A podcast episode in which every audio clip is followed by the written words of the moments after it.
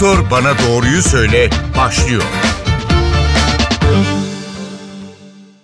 NTV Radyo'dan herkese merhaba ben Aynur Altunkaş. Yeni bir Doktor Bana Doğruyu Söyle programında birlikteyiz. Bugün D vitamini mucizesi ve bebek, çocuk ve ergen beslenmesini konuşacağız. Fenerbahçe Üniversitesi Beslenme ve Diyetetik Bölümü uzmanlarından Profesör Doktor Muazzez Garibaoğlu ile birlikteyiz. Hoş geldiniz yayınımıza. Hoş bulduk. Ee, siz özellikle çocuk beslenmesi alanında e, uzmanlaşmış e, bir hocamızsınız. Programımızın bir bölümünde özellikle bu konuyu ayıracağız. Evet. Ee, arzu eden dinleyicilerimiz de programa telefonu, telefonla katılabilirler. 0212 335 47 20 335 47 20 telefon numaramız. D vitamini mucizesi dedik. Ee, D vitaminiyle başlayalım o halde. Biz bugüne kadar e, güneşten muhakkak almalıyız D vitaminli kemiklerimize çok faydası var diye e, bilirdik ama aslında bu sadece buzdağının görünen bir yüzüymüş. Biz bunu geç mi fark ettik evet. hocam? Hmm, geç fark ettik diyebiliriz. D vitamini çünkü e, sizin de belirttiğiniz gibi yıllarca kemik sağlığıyla ilişkilendirdik D evet. vitaminini. Ama son yıllarda bu tıptaki ilerlemeler, teknolojideki ilerlemeler, araştırmalar yapılanlar artık bize gösterdi ki D vitamini sadece kemiklerle ilişkili değil. Nelerle o ya halde? D vitamini e, bir hormon, vitamin diyoruz ama şimdi bir hormon olarak kabul ediliyor. Ya yakın vadede belki D vitamininin adı değişecek. D vitamininin vücudun tüm organlarında e, reseptörleri, alıcıları keşfedildi, bulundu. Hı hı. Yani beyinden başlayarak bütün organlarda D vitaminini yani bir alıcıları var, reseptörleri. Bu, bu ne demek? D vitamini bu organlarda da iş yapıyor demek. Hı hı. Onun için D vitamininin gerçekten yetersizliği de son yıllarda birçok hastalıkla yani yapılan çalışmalarla ilişkilendirildi. Sizin de belirttiğiniz gibi eskiden sadece kemik sağlığı üzerine etkilerini bilirdik. Şimdi D vitamininin yani biraz önce de konuştuk sizinle böyle e, nedensiz isteksizlik, yorgunluk ya böyle e, buna bir depresyon değil kış hüznü diye hı denilebilir. Hı. Böyle bir isteksizlik, yorgunluk gerçekten nedeni belli olmayan depresyon da diyebilirsiniz. Buradan tutun hı hı. yani obeziteye kadar kanser çeşitlerine kadar uzanan bu otoimmün hastalıklar, hı hı. immün sistemi ilgilendiren hastalıklara kadar uzanan gerçekten birçok hastalıkla artık ilişkilendiriliyor D vitamini. Peki D vitaminin biraz özelliklerinden ve vücutta neler yaptığından bahsedelim. D vitamini e, en çok bildiğimiz gibi e, isterseniz önce nasıl oluştuğunu söyleyelim. D vitamini güneşin e, cilde yansımasıyla vücutta üretiliyor. Tek D vitamini kaynağı güneştir diyebilir miyiz? Ya yüzde 99 diyebiliriz çünkü D vitamini yiyeceklerde bulunmuyor. Hı hı. Ya en mucizevi besinimiz anne sütü. Belki oraya geliriz. Anne sütünde bile bulunmuyor D vitamini. Çok az bulunuyor. Mesela balık bazı yağlı balıklarda, karaciğerde ve azıcık tereyağında bulunuyor ki yani en en en dengeli beslenme programlarıyla bile günde 2 ya da 4 mikrogram alıyorsunuz. Günlük gereksinim 15. Yani en dengeli. Hı hı. Siz her şeyi bulunduracaksınız. Yani deniz ürünlerini yiyeceksiniz. Karaciğer işte tereyağı yiyeceksiniz de 2 ya da 4 mikrogram alacaksınız. Bu da günlük gereksinimin gerçekten çok ihmal edilebilir bir miktarı. Onun için D vitamini e, güneş e, vitamini diyoruz. Güneş ışığı vitamini. Hı hı. İlle güneş ışığını doğrudan cilse, cilde yansıması lazım. Yani pencere arkasından da değil. Saat önemli olarak. mi? Saat önemli mi? Saat önemli tabii ki güneşin dik geldiği saatler diyoruz. Çünkü kısa sürede ya 15-20 dakika gibi böyle bizim ülkemizi düşünürseniz gündüz 11 ile akşam 3 gibi 15 saatleri arasında 4 saatlik bir sürede güneşin dik geldiği saatlerde bir 10-15 dakikalık 20 dakikalık güneşlenme yetiyor. Bu güneşlenmeyi ille deniz kenarında şezlongda balkonda hı hı. Bah, ya bahçede yaparak değil. Zaten birçok insan Türkiye'de dışarıda oluyor. Bahçede oluyor, bağında oluyor, tarlada oluyor. alışverişte oluyor. Yani sokakta olmanız yani yeterli bir 10-15 dakika. Direkt temas dediniz bir koruyucu sürmeden mi demek evet, oluyor bu? Yani koruyucu sürüldüğünde etki azalıyor. Ya yani özellikle bu yaz aylarında yani güneşlenme sırasında o çok faktörlü 30-40 faktörlü e, koruyucular yani güneş ışınının etkisini yani yüzde seksen azaltıyor yüzde yetmiş seksen.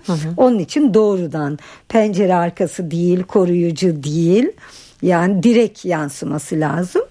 Gün, Güneşin şey, tabii zararları olduğu kadar faydasını da elbette, yatsıyamayacağız. Tabii. Herhalde bir denge mi tutturmak lazım burada? Orada orada tabii ki şey var yani kanser riski evet. bu güneş ışınından son yıllardaki cilt kanseri, deri kanseri. Yalnız araştırmalar bunun konuda üzerinde fazla durmuyor. Yani kanserden korunmak için ne kadar güneş ışığı bunun bir eşik değerini asla belirtmiyor. Hı hı. Ama D vitamini için de günde 10-15 dakika 20 dakika bir güneşlenmeden söz ediyor. Ya o kanserle yani ikisi arasında henüz bir şey konsens bir söz birliği yoktur orada. Açık duran bir konu belki ileri araştırmalara gereksinim var. Ya D vitamini böyle bir vitamin. İlle güneş ışığını göreceğiz, alacağız ve vücutta yağda eriyen bir vitamin olduğu için depolanan bir vitamin. Biz yaz aylarında güneş ışığını görüp ya da sadece yaz değil ilkbaharda sonbaharda aldığımızda kış aylarında pekala idare edebiliriz. Yetiyor mu bize? Yani, Takviye gerekiyor mu? E, son yıllarda yetmiyor son yıllarda. Çünkü yani, şöyle de bir şey var. Ee, özellikle kış aylarında işte az önce bahsettiğiniz e, depresyonla karıştırdığımız şu yorgunluk, e, kronik evet. yorgunluk hatta mutsuzluk. Evet. E, bunların D vitamini eksikliğinden kaynaklanmış olabileceğini biliyoruz. Tahlil yaptırdığımızda çoğumuzda kış aylarında D vitamini eksik çıkıyor. Eksik çıkıyor. Ya tabii ki direkt bağlamak e, mümkün değil. Yani isteksizliğimizi, yorgunluğumuzu mesela bu bir anemi de olabilir. Kansızlık da yorgunluk, isteksizlik, yavaşlık yapar. Hı hı. Sadece doğrudan D vitaminine bağlamak doğru değil ama D vitamini son yılların gerçekten sağlık üzerine çok etkileri olan bir vitamin sağlık üzerine. Hı hı. Ya birçok konuda. Ya kemik sağlığından demin de dediğim gibi isteksizliğe kadar. İsterseniz... O nedenle bu D vitaminine dikkat etmemiz lazım. Onları açalım isterseniz ama telefon numaramızı da hatırlatalım. 0212 335 47 20 335 47 20 Canlı yayın telefon numaramız bugün D vitamini mucizesini ve çocuk ve bebeklerde ve tabii e, yetişkinlerde beslenmeyi konuşuyoruz. Şimdi D vitaminine geri dönelim. E, sadece güneşten alıyoruz, alıyoruz. dedik e, ve sadece kemik sağlığı değil birçok başka e, sağlık sorunlarında da Etkili. mücadeleci olduğunu biliyoruz. Aynen. Kemik sağlığıyla başlayalım. Tek başına D vitamini kemik güçlendirilmesinde yeterli oluyor mu? E, kesinlikle değil. Teşekkür ederim bu soruyu sorduğunuz için. Çünkü e, kalsiyum ve D vitamininin yan yana olması lazım kemik sağlığı için. Bu şart. E, kalsiyumu süt yoğurt peynirden alıyoruz yani ağırlıklı olarak bizim hı hı. için yani besin ana besin kaynağı kalsiyum için süt yoğurt peynir. Mesela yetişkinler için söylersek süt yoğurt peynir Süt yoğurt dediniz. peynir kalsiyumun ana kaynağıdır. Ee, yetişkinler için bizim için 1000 miligram günde kalsiyuma ihtiyaç var. Bunun için yani 2-3 su bardağı süt yoğurt 2 dilim peynir yemek lazım. Ya da işte 2 su bardağı 2 kase yoğurt 2 dilim de peynirle. Hı hı. Yani minimum bu hı hı. kadar karşılanabilir. Diğer besinler de biraz destek verir. Şimdi bu kalsiyum kalsiyum aldığımız kalsiyum kemiklere yani hem emilimi hem de yerleşmesi D vitamininin varlığında oluyor. D vitamini yoksa bu kalsiyum işe yaramıyor. Geçen evet. hafta bir pediatri kongresi yapıldı. Ya yani pediatrinin en iyi konularının konuşulduğu ya yani çocuk kongresi yapıldı. Hı hı. Ben ona katıldım ya yani yurt dışında. Orada bir bilim uzmanları bir e, bildiri sundular. Çok enteresandı bu bildiri. Sri Lanka'da çocuklar raşitik yani kemik sorunları, kemik hastalığı. Bu daha çok küçük çocuklarda oluyor. 2 3 4 yaş çocuklarında kemikleri eğri. Yani bunun tabii ileriye yansımaları da çok fazla oluyor. Küçük yaşta raşitizm hastası olan çocuklar ileride kalp hastalığından kolay ölüm oluyor. Kadınların doğumu zorlaşıyor çünkü kemikler bu pelvik evet, evet. kemikler bozuluyor. Hı hı. Kadınlar doğumda ölüyor, normal doğum yapamıyor. Yani bu çocukluktaki raşitizm hastalığı çok önemli. İleriye de yansımalar var. Çocukluk döneminde olduğu gibi. Mesela Sri Lanka'da yani uzmanlar bakmışlar ya yani bilim insanları güneş ışığı dolu. Ama niçin çocuklar hasta? Yani D vitamini vermişler yine çocuklar raşitizm iyileşmiyor. D vitamini. Evet. Bir bakmışlar ki kalsiyum, kalsiyum. kaynağı yok. Hmm. Süt, yoğurt, peynir yok. Yani kemik sağlığı için kalsiyum ve D vitamini yan yana olması lazım. Peki Gerisi. bir buyurun. dinleyicimizle konuşalım. Ee, buyurun. buyurun yayındasınız. Merhaba Emin Aksoy ismim. Üsküdar'dan arıyorum. İyi yayınlar diliyorum. Teşekkürler buyurun. Ee, ben bir şey sormak istiyorum. Ne kadar zamanda bir ölçülmeli? Mesela 50 yaş için e, D vitamininin ölçüsü nedir? Yani bir rakam var mı ve ne kadar zamanda bir ölçülmeli D vitamini? Ya da D vitamini eksikliği olduğunu bir kişi nasıl anlayabilir? Çok teşekkürler bu soru için. Ee, Emin Bey çok teşekkürler. Evet. Gerçekten güzel bir soruydu. Biz zaten belki buraya gelecektik. Şimdi geçmişte D vitaminini durup dururken pek ölçmüyorduk. Ama son yıllarda e, ülkemiz dahil, ülkemiz dahil Türkiye dahil güneş gören ülkeler dahil yani bu Orta Doğu ülkeleri yani Afrika evet. ülkeleri Asya ülkeleri güneşi güzel görüyor. Bu ülkelerde de D vitamini yetersizliğine çok fazla rastlanıyor. Mesela eskiden kuzey ülkeleri sürekli D vitamini alırdı. E, İsveç'te, Norveç'te nerede güneş var? Evet. Ya kuzey ülkeleri D vitamini desteği. Yani bunun ya destek olarak ilaç şeklinde alırlardı. Ama son yıllarda tüm dünyada D vitaminine ihtiyaç e, çoğaldı. Nedeni de çevre kirliliğinden tutun, hava kirliliğinden, bulut örtüsünden tutun, yani işte pigmentler cildinizin renginden tutun, derinizin kalın ya da işte ne bileyim siyah ya da renginin şeyinden evet. kalınlığından bir giyinme şeklinden hı hı. kapalı giyim yapıyorsunuz. İşte çocuklar güneşe çıkmıyor tabletlerle evde oturuyor yazın. Evet. Ya birçok birçok birçok nedenle D vitamini gereksinimi arttı.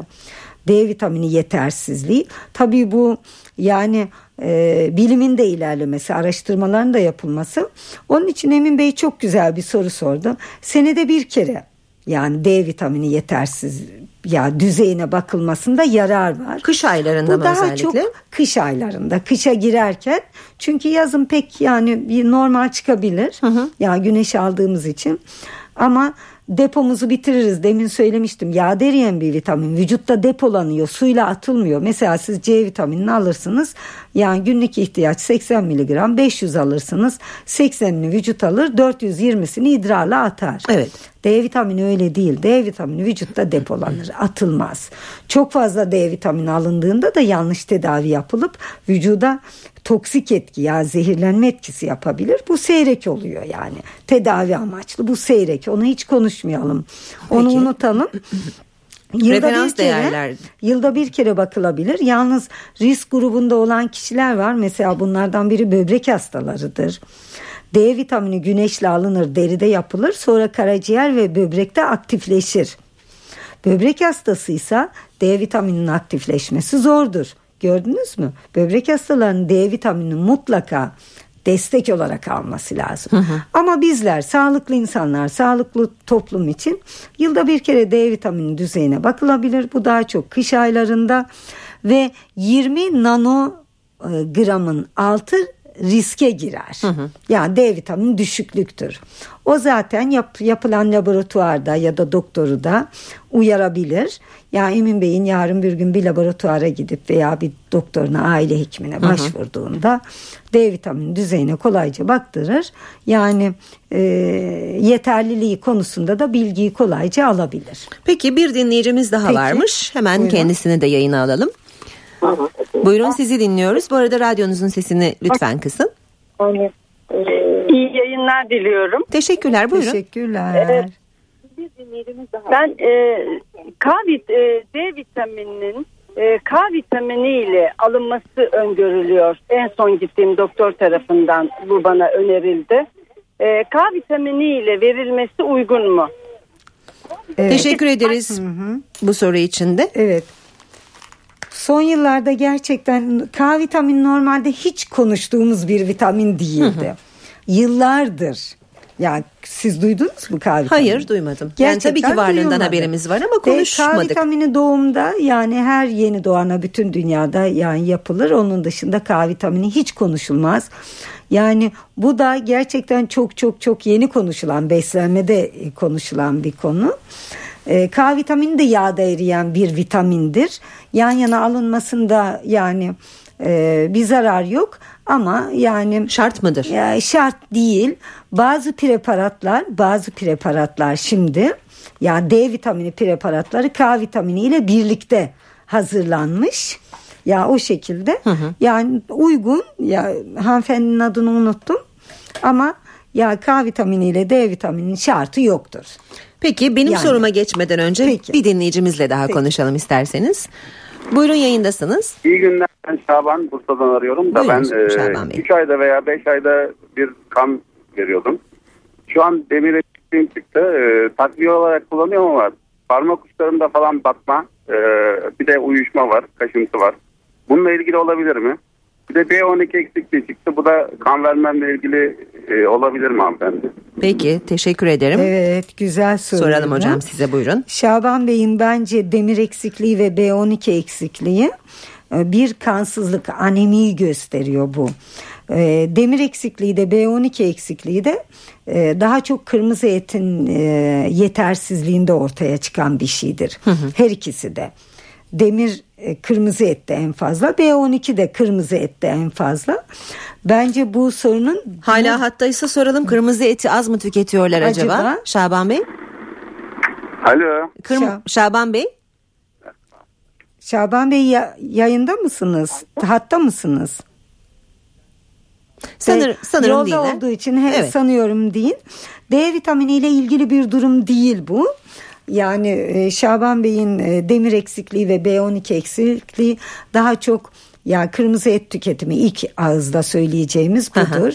Onun dışında bir emlim bozukluğu falan var mı yok mu onu bir araştırmak lazım. Kırmızı ete birazdan e, ayrıca bir yer ayırmayı planlıyoruz eğer süremiz kalırsa.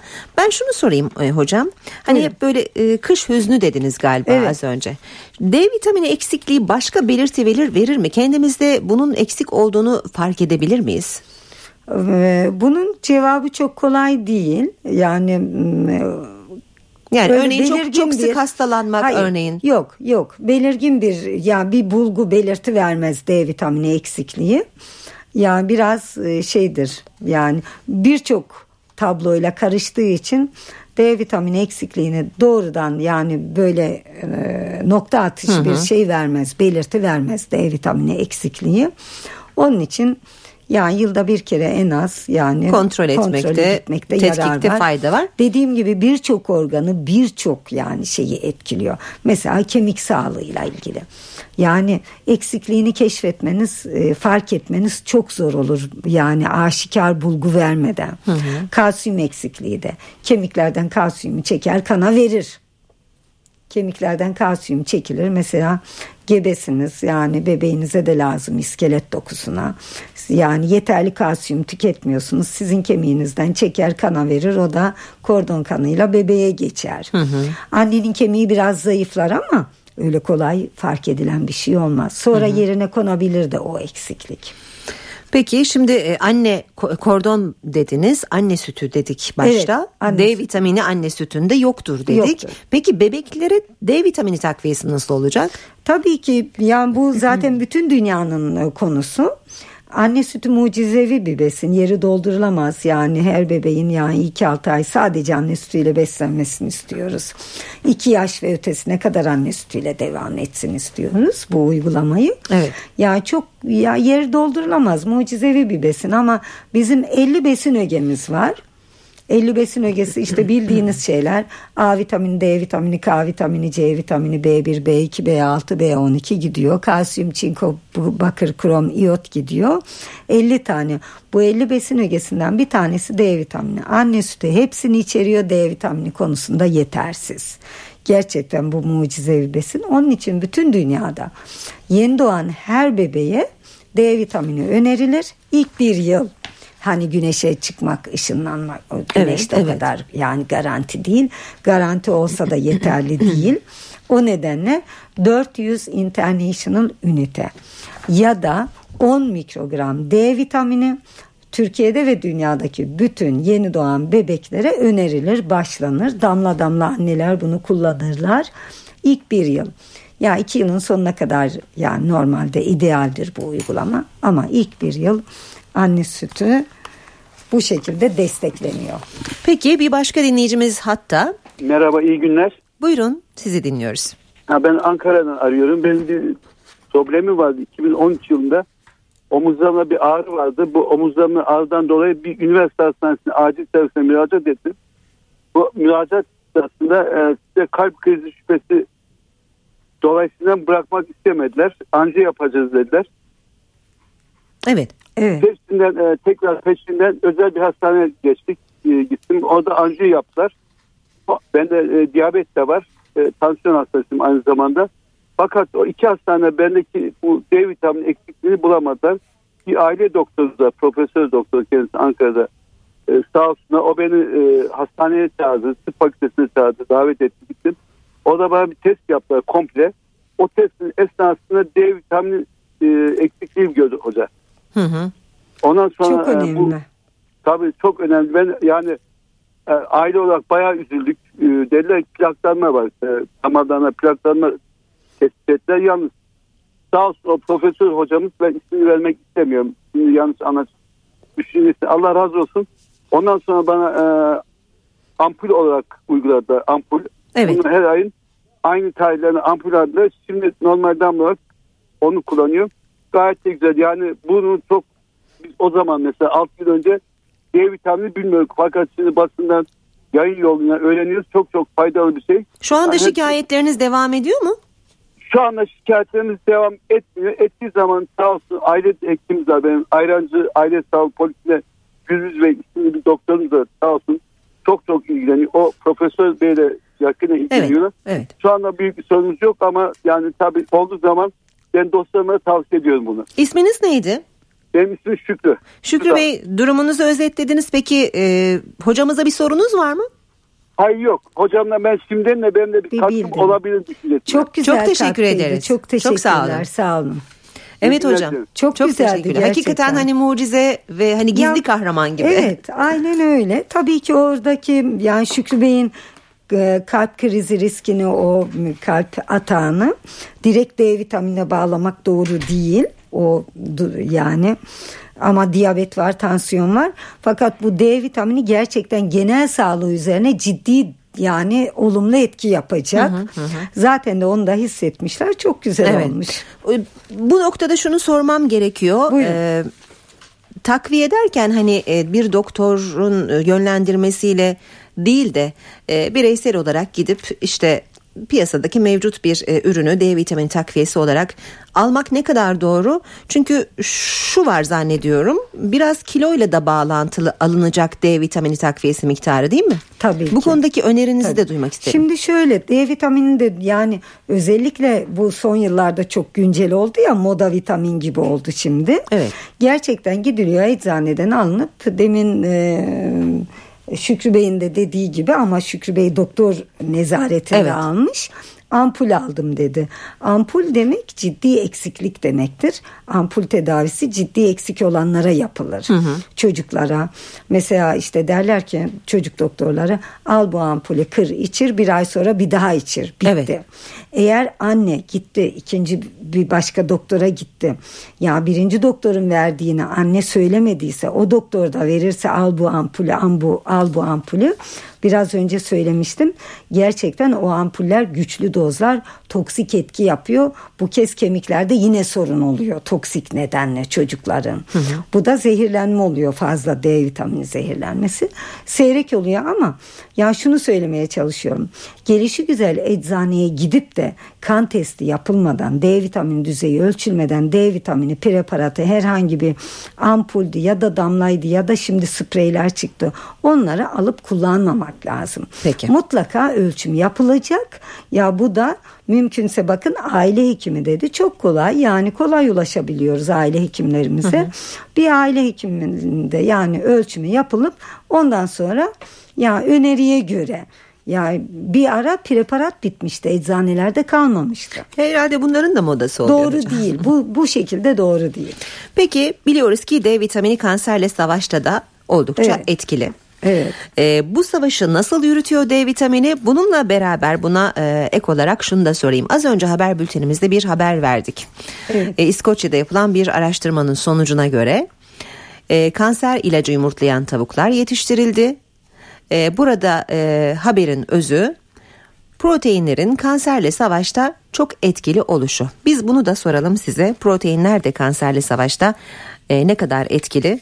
Azı ne kadar zararlı, çoğu ne kadar Tabii faydalı? Bu, bu çok kritik bir yani şey. Ee, hem soru hem de haber çok kritik. Yani uygulaması kolay olmayacak. Yani kanserle mücadele eden e, kanser ilacı yumurtlayan tavuklar. Hı hı hı. Ya bu kanser. Burada aslında hani sormak istediğimiz evet. protein hakikaten ne kadar Pro, etkili? Proteini konu yani beslenmede ve kanser, bes, sağlıklı beslenmeyle ve kanserle ilişkilendirirsek protein için benim söyleyeceğim şudur. Öncelikle protein az alınacak. Ya besin ögeleri içinde protein öyle aşırı tüketilecek bir besin ögesi değil. Hı hı. Yani şu ben çocuk beslenmecisiyim. Çocuk e, yıllarca alanım yani halinde çok uzun yıllardır. Neredeyse 40 yıla yaklaşıyoruz. Çocuk beslenmesi konum. Anne sütünün protein içeriği o kadar düşük ki. Hı hı. Yeni doğan bir bebek çok hızlı yürüyen beyin gelişimi, vücut gelişimi, ya bütün organlar, dokular hızlı bir şekilde gelişiyor. Anne sütünün proteini gerçekten çok düşük. Ama inek sütününki çok yüksek mesela. Hı hı hı. Niçin anne sütü olmayan bebeklere inek sütü verin diyemiyoruz kolayca bir ağızda. Protein çok yüksek. O proteinin vücuda bir dolu yani olumsuz etkileri hı hı. olabiliyor çünkü. Büyümede etkili protein çok önemli bir besin ögesi ama aşırı değil.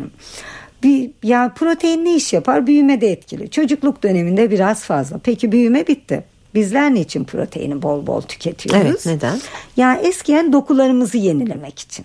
Bir repair, onarım şeyi var. Hı hı. Bir de büyüme. Büyüme bitti. Biz artık onarım için. Ama öyle değil. Özellikle proteinlerde. Bakın bir süt, yoğurt, peynir dedim. Kalsiyum evet. ihtiyacı, kemik sağlığı çok önemli. E oradan da protein alıyoruz. Protein dendiğinde hayvansal besinlerde et grubuna girmek lazım. Et grubunda balık en çok ya haftada birkaç kere tüketilmesi gereken bir besin öneriliyor. Ama bizim toplumumuzu düşündüğünüzde daha çok kırmızı etçiyiz. Evet. Şimdi şöyle bir şey yoktur. Öğlen bir porsiyon döner yedik akşama da köfte. Öğlen bir porsiyon işte ne bileyim İskender yedin akşama da yani döner. Böyle bir şey yok. Bu gerçekten çok yanlış. İşte bu şekildeki bir tüketim.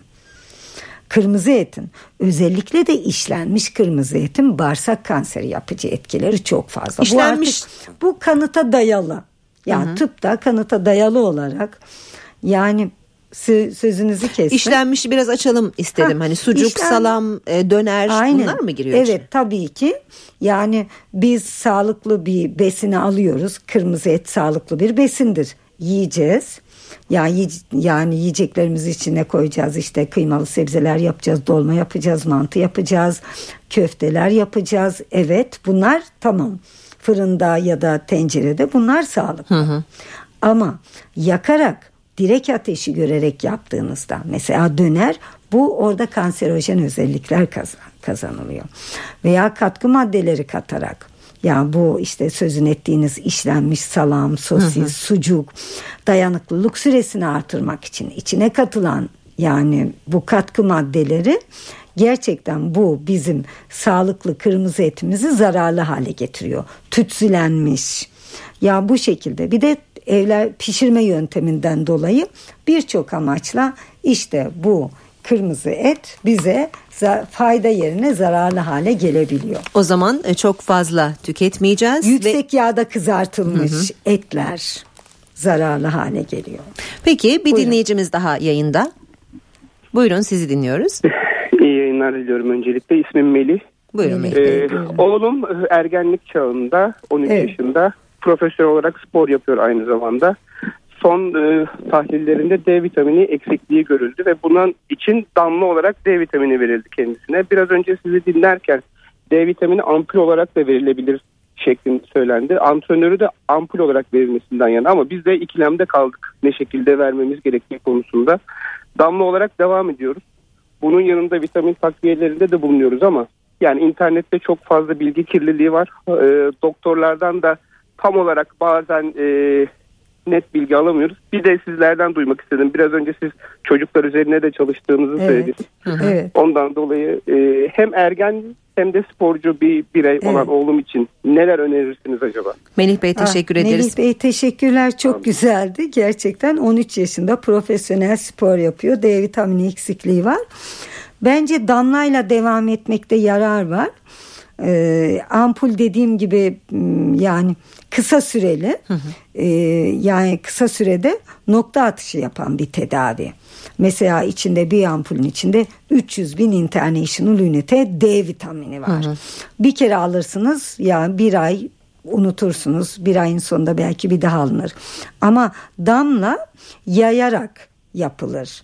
Yani her gün bir damla mesela şu anda benim ablam evde 20 mik bir damlada 20 mikrogram. Bakın günlük gereksinimimiz 15 mikrogram.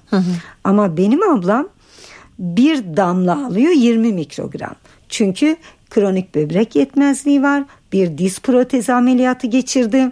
Güneşe hiç çıkamadı. Ya onun için biz ona bilinçli olarak 20 mikrogram her gün bir damla veriyoruz. Evet. Tabii bir süre sonra bir kontrolünü yaptırmak lazım.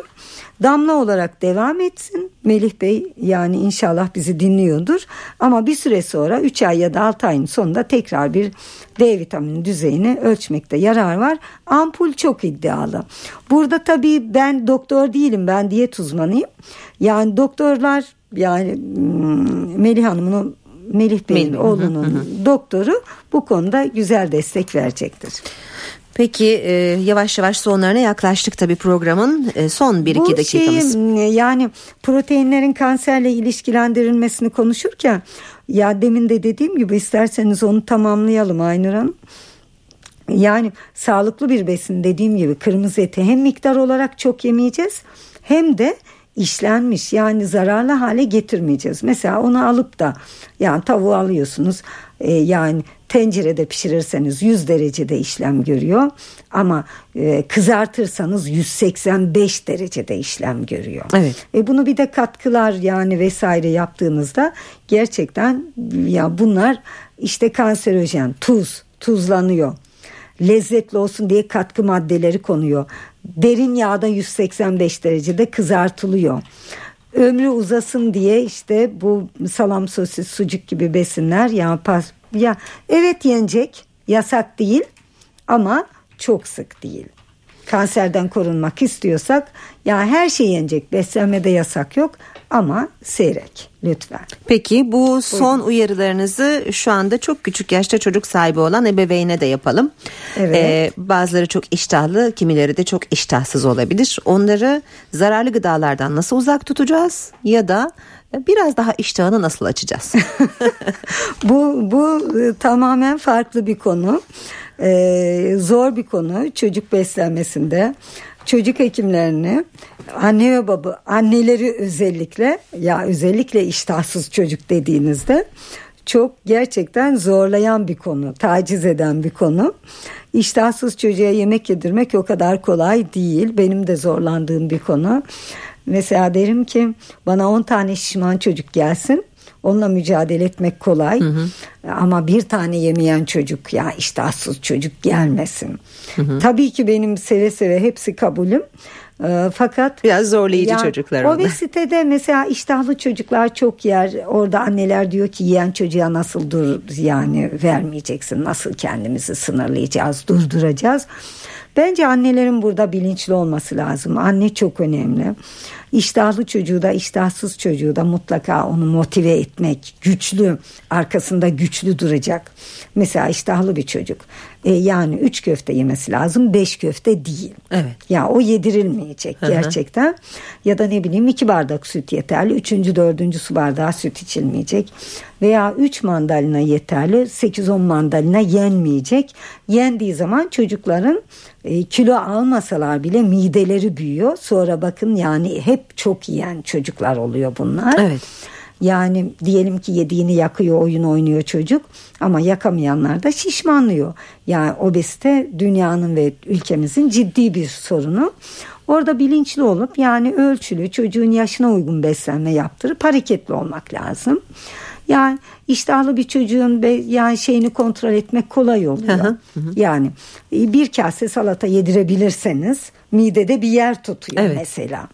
Ama iştahsız çocuklarda da annelerin sabırlı olup çocuklar inatlaşmadan çocuğun sevdiği şeyleri yani biraz çok fazla sınır koymadan Hı hı. yani annelerimiz şimdi mesela işte pirinç ve zehirle süt e, ya da şeker zehir filan gibi böyle beyaz ekmek beyaz un vesaire. Böyle ben çocuk diyetisyen olduğum için konuşuyorum bunu çok rastlıyorum. Bunlar zehir diyorlar. İşte ne bileyim belli yaşa kadar çocuklara çikolatayı tattırmamak istiyorlar. Böyle şeyler var. Çok yasakçı olmadan çok yani kuralcı Evet. yasak da demiyor kuralcı olmadan bütün kontrol annede olacak ama çocuklar inatlaşmadan mesela diyelim ki sütü içmiyor. Eh yoğurt yiyorsa sütü bir süre unutabiliriz. Peynir yemiyor. Süt ve yoğurt yiyorsa peyniri bir süre unutabilirim. Ama peyniri acaba tostla yiyor mu acaba pizzayla yiyor mu börekle yiyor mu veya peynirin çeşitleri var. Topi peyniri var, sürülebilir peynir var, şekilli peynir var. Çocuğun sevdiği bir peyniri bulabilir miyim? Bu ıspanakta da böyle. Ispanağı direkt olarak tek çeşit pişirip verirseniz çocuk o şeklini sevmiyor. Ama börek içinde seviyor, başka şekilde seviyor, çorbanın içinde seviyor. Yani onu yedirmenin bir yolunu bulabiliriz. Aynen. Ya anneler burada tiyatro oyuncusu gibi yaratıcı olacaklar. Peki. Çocuk büyütmek o kadar kolay değil.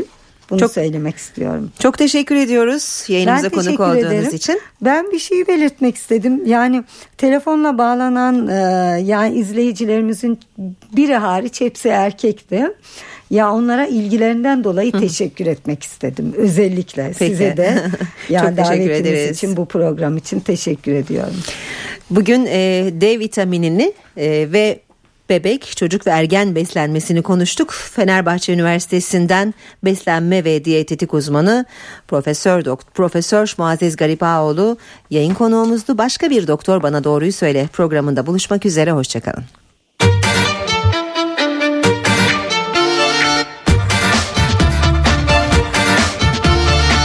Doktor bana doğruyu söyle.